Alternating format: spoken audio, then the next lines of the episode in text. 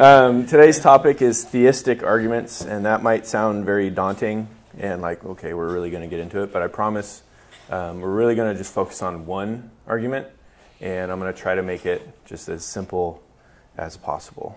So with that, I will pray, and then we'll get into it. Heavenly Father, thank you so much for this time. Again, thank you for this opportunity and this place. Thank you for a land that we live in that, though there are threats of storms and high winds and things, they seem to just pass us by. And we're just reminded of your goodness and your grace to us. And we thank you for all that. And we pray that you will guide us and lead us today. In Jesus' name, amen. Amen.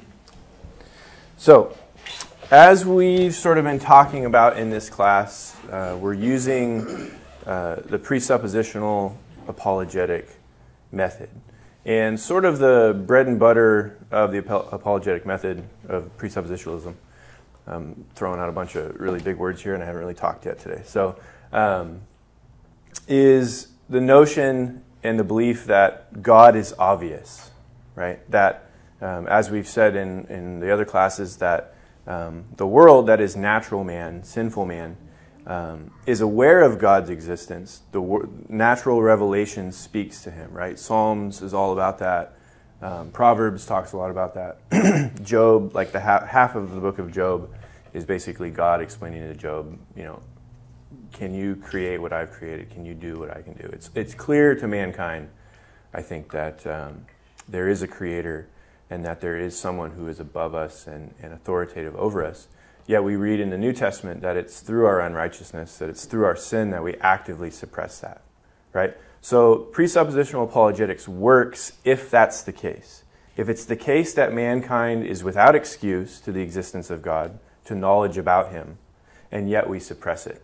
So it's obvious to them, it's obvious to us. Now that we're saved, it's like, how can they not see it, right? How can they not see death and rebirth in the world, right, as a picture and sign of Christ's death and resurrection? How can they not see that, right? Well, it's because they're suppressing the one thing that we talked about. They're suppressing Scripture. They're suppressing the special revelation of God that clarifies their understanding of natural revelation, right? So, in essence, to the whole world, God is obvious, but only to the elect or to Christians, it's clear and we understand it and we actually believe it, right? So that's the premise, though, and that's why presuppositional apologetics works, is because it is obvious to everyone. So the Bible tells us that if it's obvious, then we can argue as though it's obvious. Okay.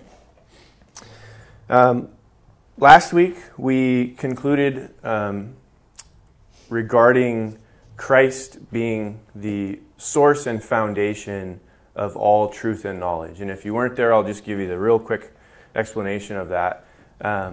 What that means is that if we say truth and knowledge is found in Christ, and he's the source of all truth and knowledge, then as the examples I gave, for example, the color of blood, right? We say blood is red if that belief matches what God knows to be the color of blood, red. So another example, God understands the sky to be blue, therefore when we perceive it to be blue, we can say we have the truth because our understanding matches in part, at least partially, God's understanding, right? The other example I gave was if someone claims to be a Christian, we can say it's true that that person's a Christian if God also views them to be a Christian, if God also understands them to be a Christian or knows them as part of his covenant community, right? So that's sort of how we discover truth. And then the question is, and well, great, but how do we know what God knows? We know through Scripture, right? Hey, we can rely on our senses because we know we've been created for this world, right?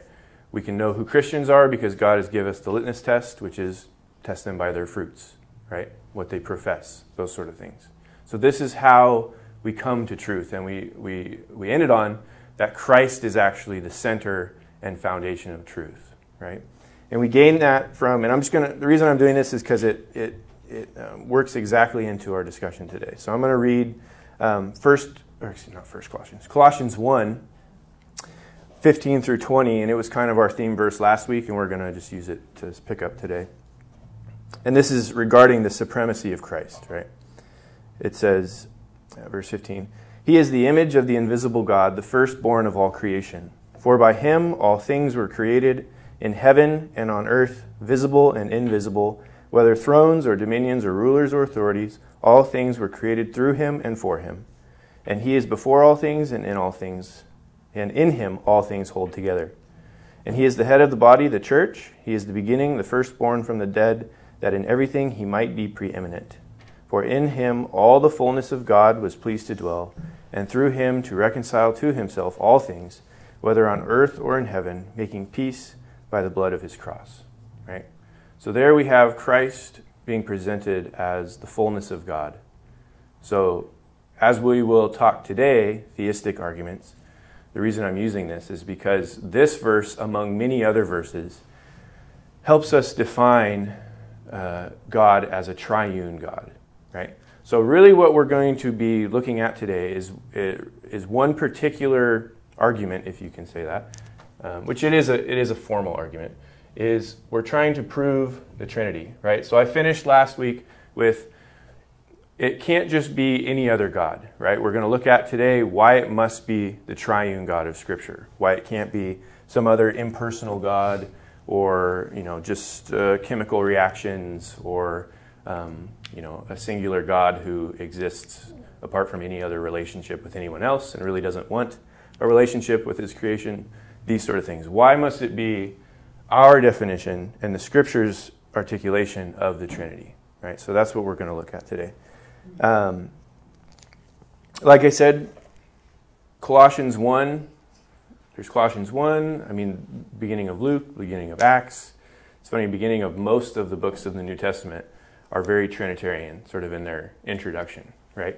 And then the interesting thing, and I think we all know this, that the Trinity isn't like, there's not a passage that says, besides the end of Matthew, I suppose, when it gives our model of baptizing, right? But the word Trinity never really shows up in Scripture. It's something that we infer from Scripture. It seems to be pretty clear. I was thinking about this yesterday. Even secular scholars, I think, see that there's triune nature of God appearing in the New Testament, right? But it's something that we have to gain from a thorough study of Scripture, and it's something that the church really had to come to terms with during the sort of formulation that we have in the book of Acts and things like that, right?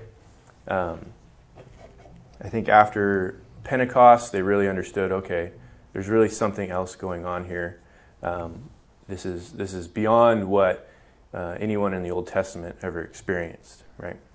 That sort of thing. So the triune nature of God is, I think, explicitly, but it's sort of veiled, revealed in the New Testament, right?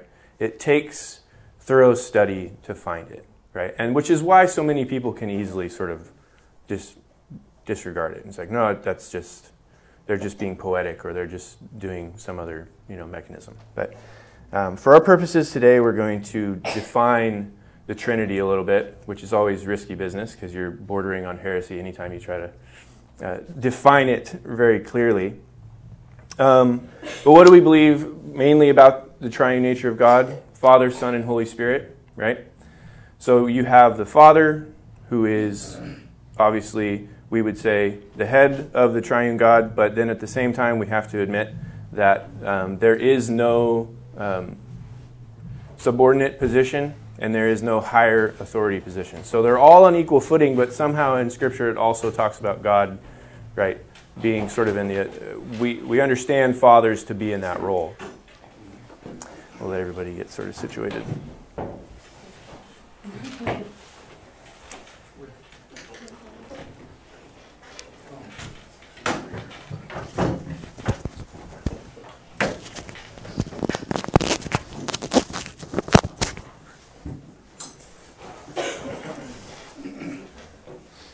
So the biggest aspect of the nature of the Trinity, I think, that we want to understand for today is that we're dealing with, as the Church Fathers articulated, one substance and three persons, right? Now, obviously, we don't want to get too much into dividing it into three particular people because then there's problems there and things like that. But we are dealing, especially in the New Testament, you do get the sense that the Son is acting in certain ways. And then the Spirit's acting, and then the Father is talking to the Son, like at Jesus' baptism. The Father speaks and the Son is there. So it's like there seems to be some actual division and differentiation there. But needless to say, we affirm that they are united in perfect fellowship, perfect community, and perfect relationship, right? So what do we know about the triune God? He is a relational God, right? And he is also, therefore, a personal God. And as we will get to later, we're going to use that idea of persons or personalities and relationship to really prove what we're trying to prove here today, okay? Now, I'm going to stop sort of just rambling on here and talking, and we're going to sort of do an exercise so you guys will get to sort of interact here. And this is, thankfully, I got some advice from last week, and I sort of took it, and I molded it, and I changed it and made it my own so I didn't just plagiarize someone. So we're going to use an analogy to sort of get at what the presuppositional method actually is, okay? So I'm going to do this by writing some simple phrases on the board. And I think we all know these phrases. I tested this on my wife, Julia, last night, and unfortunately she didn't know any of them because she's not from the United States. So I was just like, oh gosh. So I was just having to explain them and all this kind of thing, and it just didn't work that well. But eventually she did understand it when I explained these proverbial statements. So I'm sure you've all heard them before. So what I'm going to do is, we'll erase. Don't erase the Trinity. Oh my God. Okay. What we're going to do is we're going to draw a line. So this is going to be like sort of fill in the blank or hangman style. Okay. And I have to make sure I do this right because it's kind of hard. Okay. So I'm going to write the ending of the phrase, and then you guys just shout it out when you think you know it. What the beginning is. Okay. All right. So the first one is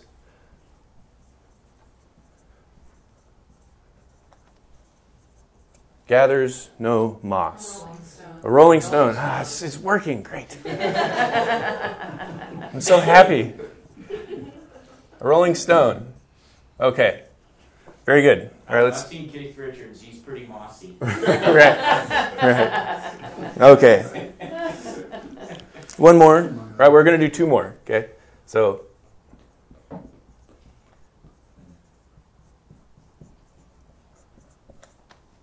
before they hatch. Don't count your chickens. Very good. Don't count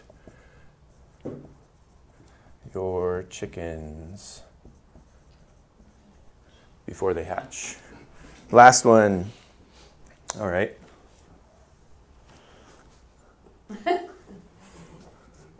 Well, what I'm wanting to do is write the first part here, and no, that's not how it works. Is worth two in the bush. Yeah. A bird in the hand. Very good. Hand. Yeah. A bird in the hand. That says that all the time. I do. So the point is, in this analogy, is that if we could think for a second. Now, I'm not an English professor, so if anyone is an English teacher in here, please forgive me. I don't know the technical terms for parts of sentences and things like that, but let's just imagine that this is the argument section and this is the conclusion, right? Okay. Gathers no moss, if we could think about that as our experiences that are obvious to us, right? So, God being clearly seen in nature is obvious to us. Well, the only thing that gathers no moss make sense is if the proper beginning is there, a rolling stone, right? So, as a little exercise, what would happen if I switched these two?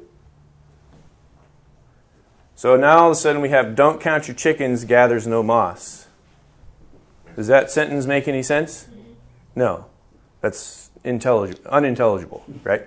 A rolling stone before they hatch. The only one that kind of makes sense is a bird in the hand gathers no moss, right? But even then, we've never heard that before, so that doesn't really make sense. And a rolling stone is a bird in the hand before they hatch is an egg. A rolling stone is worth two in the bush. Don't count your chickens is worth two in the bush. So what we see is that any explanation or any argument to the conclusion, if you will, if it doesn't match it properly, it's unintelligible, right? We don't have an intelligent, a meaningful sentence, right? It's just nonsense, okay? I think all of you are picking up what I'm putting down here. So I'm going to erase this. So we've already taken a minute to define sort of the key attributes of the triune God, right?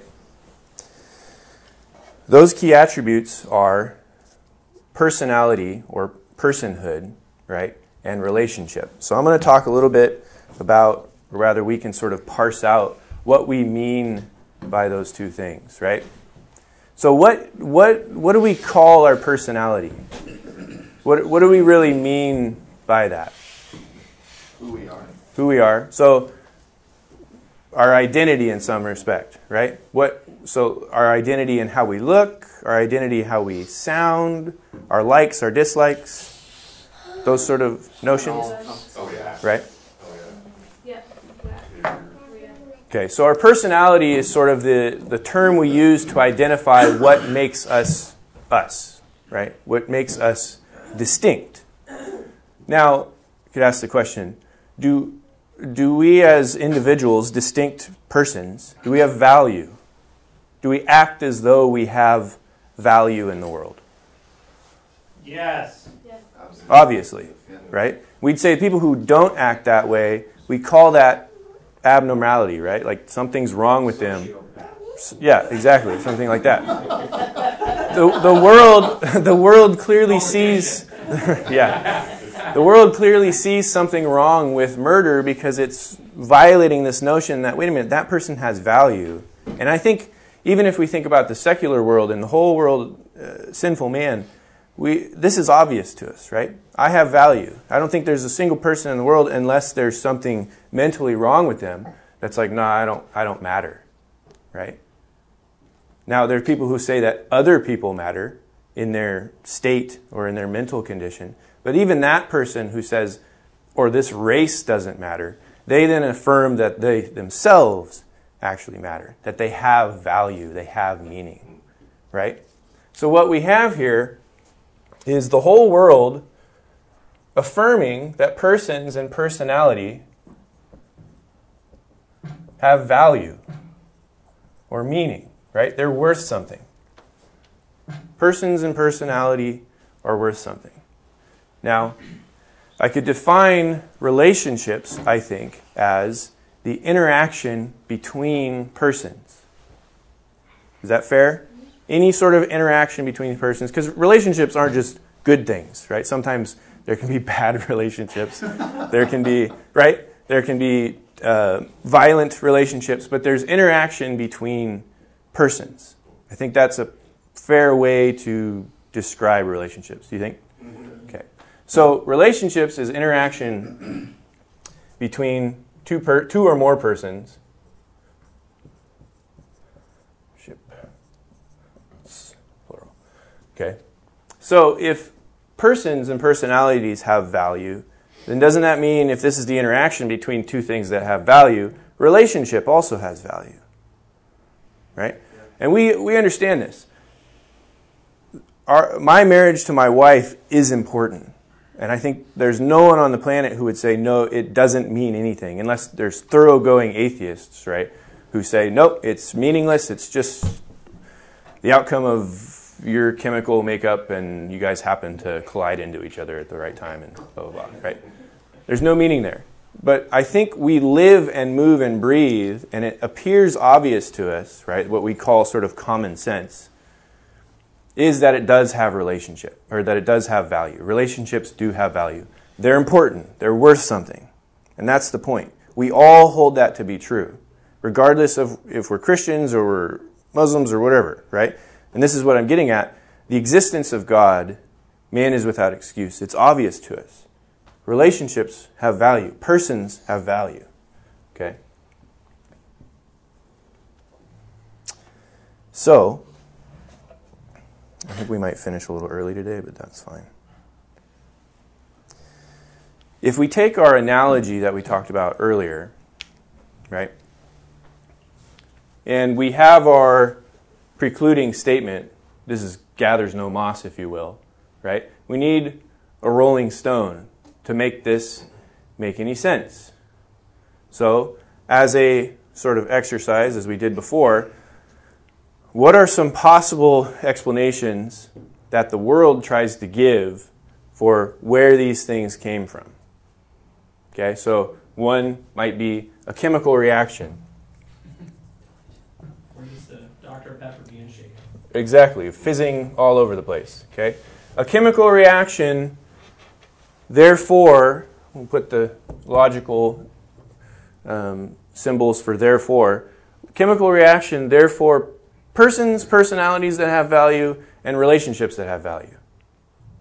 That doesn't match up. Right. That's like saying a rolling stone before they hatch. It's not really making any sense, right? What's another one we could think of? Something you've heard other people say. Maybe aliens. Aliens, there you go. Crystals. Aliens fertilize the earth, yes. The good conspiracy theorist, right? Aliens created us. Gave us the pyramids. Yep. So aliens created us, therefore persons and personality and relationships that have value. Not really, right? We're struggling to make this work. We're still kind of missing the first part of the sentence. Right. Where the aliens come from. Right. Exactly. Yeah, so it's like, right. Okay. Other aliens. Yeah. Other aliens. Precisely. What's wrong with you? There's turtles all the way down. Aliens all the way down. Well, I think the world is... They would say that a higher being. I think a lot of people would say that there is a God somewhere. Isn't necessarily personal. Right. But there is a God that you know. I think that's very accurate. That's where they would go. So probably next. Okay, well, let's try that then. So we've got an impersonal God. Lowercase God, right? Yeah. And he's singular, so he's just one. Right. Just one God. So we have an impersonal God, therefore persons, multiple persons, and relationship. But one God begetting relationship. Okay, that doesn't seem to work. Oh, bugger. Jeez. Another one is, people often say, well, it comes from ourselves. We create. I think, therefore, I am, or because we are kind of the humanist view. We're the almost like we're the gods. Yeah. So they would say this: persons and personality. Yeah. Equals person. Therefore, persons and personality. Yeah. Well, we would just say, well, that's the very definition of a narrow circular argument, right? So persons beget persons? Yeah.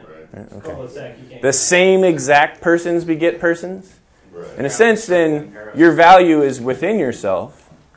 And again, we all know the pitfalls of relativity, yeah. I think, right? If I say, I have value because I say I have value, then I'm free, to a sense, to violate other people's value because their value is contained within themselves. Right. But that's what they say, though. That's what people will tell you. People will tell you that. Correct. So they're saying, this is very good, yes. They're saying this, right? But they're affirming that their value is, dare I say it, transcends themselves. An ultimate. We're looking for the first cause. Right. So they affirm that they have value, but they want to try to say that value is within themselves. This is precisely what I think we talked about last week in the presuppositional apologetics is that man is actively denying the fact that God is the source of his meaning and truth and value and all these sort of things. So he has to come up with some other thing that's the justification for that. But he lives as though, this is the important part, we all live, and I think mankind can't help himself, he has to live as though he has value. Otherwise, we just kill ourselves, to be blunt, right? And this is, I guess I can say this, that I think any thoroughgoing atheist, and there's actually been instances of this, atheism in its logical conclusion results in suicide. Because ultimately, this life doesn't matter. Your life doesn't matter. There's no value to it. Killing yourself is simply the best course of action, because then you actually do get to find out what happens, if anything. So that worldview is defeating, utterly defeating. I think any thoroughgoing atheist, that's why I told my dad this, that I have this imagination that the people who do that, who are atheists, God at least has to like applaud them when they stand before him, because he's like, well, at least you were consistent in your worldview, right? You denied me thoroughly, you know. But you took your worldview to Islam. I don't know that does them any good, but I think that's the logical sort of explanation when we... There's a new atheistic group in England that's the self-extinction group. Okay. That thinks that they're ready to do what needs to be done in order to save the world. Overpopulation is a problem, so we're going to off ourselves. Yeah. So they're like radically in proportion and not non-marriage. Of course, everybody else's life is not anything. So you can sign up with this group, and the whole thing is we are going to try to convince you we should go extinct in order to save. Yep. Which the best anytime anybody says that, who says, well, there's overpopulation on the planet, and we really need active things with birth control or abortion or anything. Say, well, why don't you start with yourself? I mean, that's what we do. We start with ourselves. We take the speck out of our own eye before we go and address the plank. A thief has no conscience until his bicycle gets stolen. Correct. You know what I'm saying? Yep. Like, and then all of a sudden he's offended. But I don't know why. Right. So all this goes to show you that we can't help ourselves. Even natural man, sinful man, can't help himself. He has to live as though there is value and purpose and meaning to his life, right? Otherwise, it just ends in destruction. And that is not civilization. Civilization depends on people having value, relationships having value, groups of relationships having value, which we call communities. Therefore, communities have value. Communities together create societies which have value, and ultimately, civilization. So if you take away value from the person, you destroy civilization. And besides anarchists, I don't think there's anybody that wants to utterly destroy civilization. I think that's why abortion is such an abhorrent practice for the Christian, because the devaluing of a life is just something that we bought into the whole, and the church is... are silent, basically. They've been silent for so long on this issue. Mm-hmm. It's like, we're so far down the road of nihilistic thinking. It's, Netherlands is there. I mean, they euthanize their old people and give forth the kids. And 12-year-old. Yeah, exactly. So, I mean, it's coming. What you're doing as a church, right? Well, we're teaching apologetics. It doesn't do anything to go and carry a placard down at the abortion clinic either and yell in everybody's face. It's not what I'm getting at, but there's mass repentance need to happen within the church. Yep. Which is where shaking hands with the devil, we think some guy gets in there as president and we're going to be all saved. Yep. No, and exactly, Byron. I think that based on our model here, the change occurs not down here at civilization. The change occurs here, right? Think about it. The church began with 12 people. Really, well, it began with one, Christ, right? Then 12 people, and it spread from there. Jesus didn't go and kill Caesar and take the throne and, all right, everybody's Christian, right? That's essentially what we want to happen in this country. We want, to get on a tangent, we want Jesus to run for president. That's not going to happen. So it takes this. Persons with personality having value, us as Christians, as the body of Christ, acting and behaving in a way that brings salt and light to the world, right?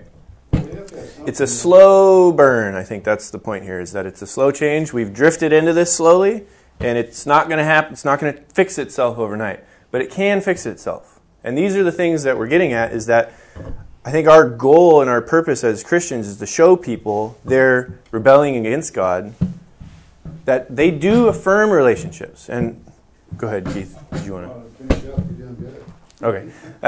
So we looked at, remember the analogy, right? So it has to have the proper beginning. So if we have persons and personality that have value, and we have relationships that are interactions between persons, and that has value, what is the precluding statement or the thing that gives these things meaning? Well, I would say that you need a transcendent or absolute, right? So we'll start with absolute. That is above all, nothing bigger than him, right? Personal and relational God. Personal and relational God, therefore, persons that have value and relationships that have value. A rolling stone gathers no moss. All of a sudden, we see that these things, just like we looked at last week, truth and knowledge come from the ultimate source of truth and knowledge. Personalities and persons and relationships gain their value because they are images of God's personality, his triune persons, nature, right? And the perfect relationship that he has within himself. In my image, I created the male and female. Correct. Right. So what we have here is, and this is where Frame, I think, accurately talks about in the book that some of you have. He talks about how this argument, and he has chapters, so what I've done is tried to condense it down into just one sort of thing, is that this argument can only get us so far into the realm of a personal relational God, and it can't particularly tell us Father, Son, and Spirit, Yahweh, Christ, and the Holy Spirit, right? Special revelation alone sort of comes in and gives us the exact details, and I think further explains the true nature of God, right? So this is merely one argument for the triune God. And this is more of a natural revelation argument. And this is an argument that I think we are getting from natural revelation, from the idea that we talked about in the beginning, that man is without excuse. So man is without excuse here because he values these things. He's without excuse, and he's presupposing that this exists, that there is a personal, relational, absolute God. He must do that. So it's our job as Christians to then come in and say, the only God that fits this criteria is in Scripture. Christ alone is the one who fits this model, right? So that is our goal as Christians. And I think Frame in the book, he goes into that of like, how do we actually show that a personal relational God is only found in Scripture, is only found in the triune God. So he makes the statement that, yes, the Trinity is in fact the only instance of this ever occurring anywhere. So how would you say the Jews feel that it is a monotheistic religion? Their God is, the Shema, hear, O Israel, our God is one. How do they account for Genesis? Let us make man in our image. How do they interpret that? Well, I mean, I'm not a Jew. Yeah. Well, they explain away the plural names of God. Because in the Old Testament, there are names for Elohim. Yeah, and they... Jehovah Jireh. They've explained it away, and they've made it very easy to explain away because it's illegal to say his name. And so what they put in its place are words that they can say. There's this whole God, or Jesus got in this trouble with this. You can't say God's name. You can't say Yahweh. So if you take away the plural forms of it and you have this Hitler name, it's very easy to just sort of forget all about the fact that at one point we referred to him as in the plural sense. And actually you'll find this, very good, Jews today, this is how they write God. They will not write G-O-D, the G-D, that's how they write it. I thought they called him Adonai. Well, they're Adonai, Jehovah, Yahweh. I actually asked my professor at Northwest, and he said that what he believes is, which I thought was pretty funny, he believes the actual pronunciation of Yahweh was Yahoo. He said that scholars think that that's actually how it was pronounced. And I was like, nah, really? He's, yep, Yahoo. I was like, okay. Yeah, he's a Yahoo, all right. Very good. So here we have it. And I think we'll end with this. The thing that makes this important and the thing that makes this powerful is that if we say, for example, the Trinity, we classically define that as Father, Son, and Spirit, right? Now, based on this model, we've said God is the source and gives definition and meaning to persons, personality, and relationships. Now, if God is one alone, sort of the pure monotheistic, non-relational being, Allah is a good example of a God like that, right? Then what we have here is, in order to create relationship, we actually have to begin here, right? If that God is to give value to relationship, what we have to do is we have to start with the notion of human relationship and then apply that to the Father and the Son, right? So we say, well, God calls himself, the Jews might say, God calls himself Father because there's human fathers, and he's just the better example of those, right? Or we understand what the role of a son is, and that's, right, God also sort of shares that nature. There isn't actually a son. There isn't actually this part of his character, right? His spirit, that's just sort of his intentions, right? But what we've done there is, to use the big word, is we've committed anthropomorphism, okay? Anthropomorphism is applying human conventions onto God. We're working backwards, exactly. What we want to do and what we've done here, and this is, I think, the hallmark of Christianity, is what we call theomorphism. God's image is transmitted to us, which is the very method of creation that we all understand to be the case. God created us in his image. So now we have fathers, we have relationships, because they come from a relational God. Seems like with Unitarianism, where there's just a singular God with one person, and you can't relate to anybody until he creates, that it almost deifies the creation, it deifies humans. Right. Because then he's borrowing something from us that we have. It's like, well, then where did we get it from? Precisely. Yeah, we made God in our own image. If you stick to that strictly Unitarian model, then you're right. God is dependent on his creation for these other attributes, right? We're not upholding that. We're upholding that persons have value and relationships have value because we are created in the image of God, right? And as my dad would like to say, thus enters a larger discussion of what that really means to be created in the image of God, right? Which we could do classes on that and everything. But I think based on how we use the analogy and things like that, we have to have the proper explanation to land on this. And the point is, in our apologetic endeavors, in our actions with other people, this is something that you can ask them. Do you have value? They're going to say, of course I do. Now, wherever they try to pin that down, you can keep asking them why. If they try to say, well, it's within myself. Well, how can yourself give yourself value, right? How can an impersonal force give personalities value? How can something that's not relational give relationships, give value to relationships? How can there be important relationships without a source that's also relational? And I would say is the most important of relationships, right? So this is the goal of presuppositional apologetics, and this is precisely why it works, is because by holding to these things, that there is truth, that there is knowledge, that there is value to myself, that there is value to our relationships, right? That there is good and evil, that's right, and there is right and wrong, beauty, ugliness, these sort of things. We are presupposing that they're coming from an absolute, true, personal, relational, transcendent God.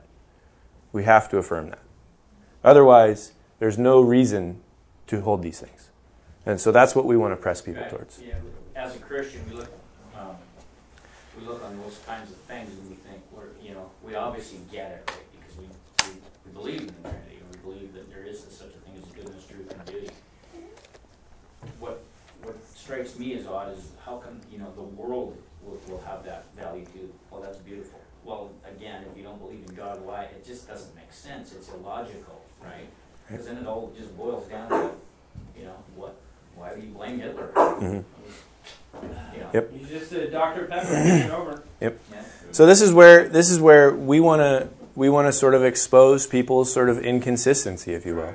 And this is something that we can do. We don't have to do this purely academically, sort of like we're doing today. We can do this more relationally, more sort of in a family sense, right? And I think with study and wisdom in God's Word and just investigation and things like that, we can get better. We get sharper at doing this sort of thing, right? And not just being like, well, time out here, you're committing anthropomorphism. Let me tell you why you should really commit theomorphism. Well, they'll be like, time out. Jesus confronted the rich young ruler. I've kept all these from my birth. I've kept all the law. Oh, okay, but you've forgotten the very first commandment that you... Yep. Your money's more important than your He was saying, my justification is in myself. Yeah. I'm giving myself value. And that's precisely it, as Christ said to him, no, yourself isn't good enough. Your own value that you think you have in yourself isn't going to cut it, right, before God. So all this to say, and I'm going to end on this, the point is, and this is what we can point to people, if we get them to the point where they go, okay, you know what, I believe in a personal, relational God. Great. Well, how does that affect me? The gospel is that the personal, relational God has come to us and has drawn us into relationship with Him. Right? So, great. A personal, relational God who gives value to persons and personality and relationships, but He never then interacts with us. He gave us the value, but He never interacts with us. And I would say, ultimately, this whole thing probably hinges on the very fact that God then actually comes and has a relationship with us. Mm-hmm. Otherwise, He's not the pinnacle of relationship, right? He actually, in personality, through the incarnate Christ, comes and has personal relations with humanity, right? And that's what we have in Scripture. God Himself, the incarnate God, the fullness of God in Christ, actually comes to His creation and as a person and has relationship with them.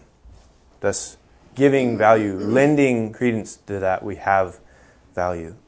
So I'll just finish. He pursued His bride. I will finish just with Ephesians 1:3-10, and then we'll close it up.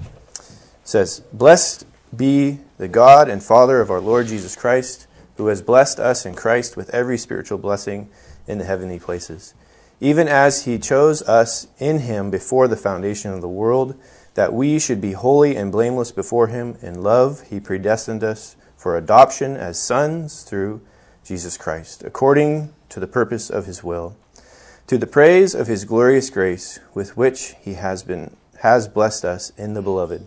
In Him we have redemption through His blood, the forgiveness of our trespasses, according to the riches of His grace, which He lavished upon us in all wisdom and insight, making known to us the mystery of His will, according to His purpose, which He set forth in Christ, as a plan for the fullness of time to unite all things in Him, things in heaven and things on earth."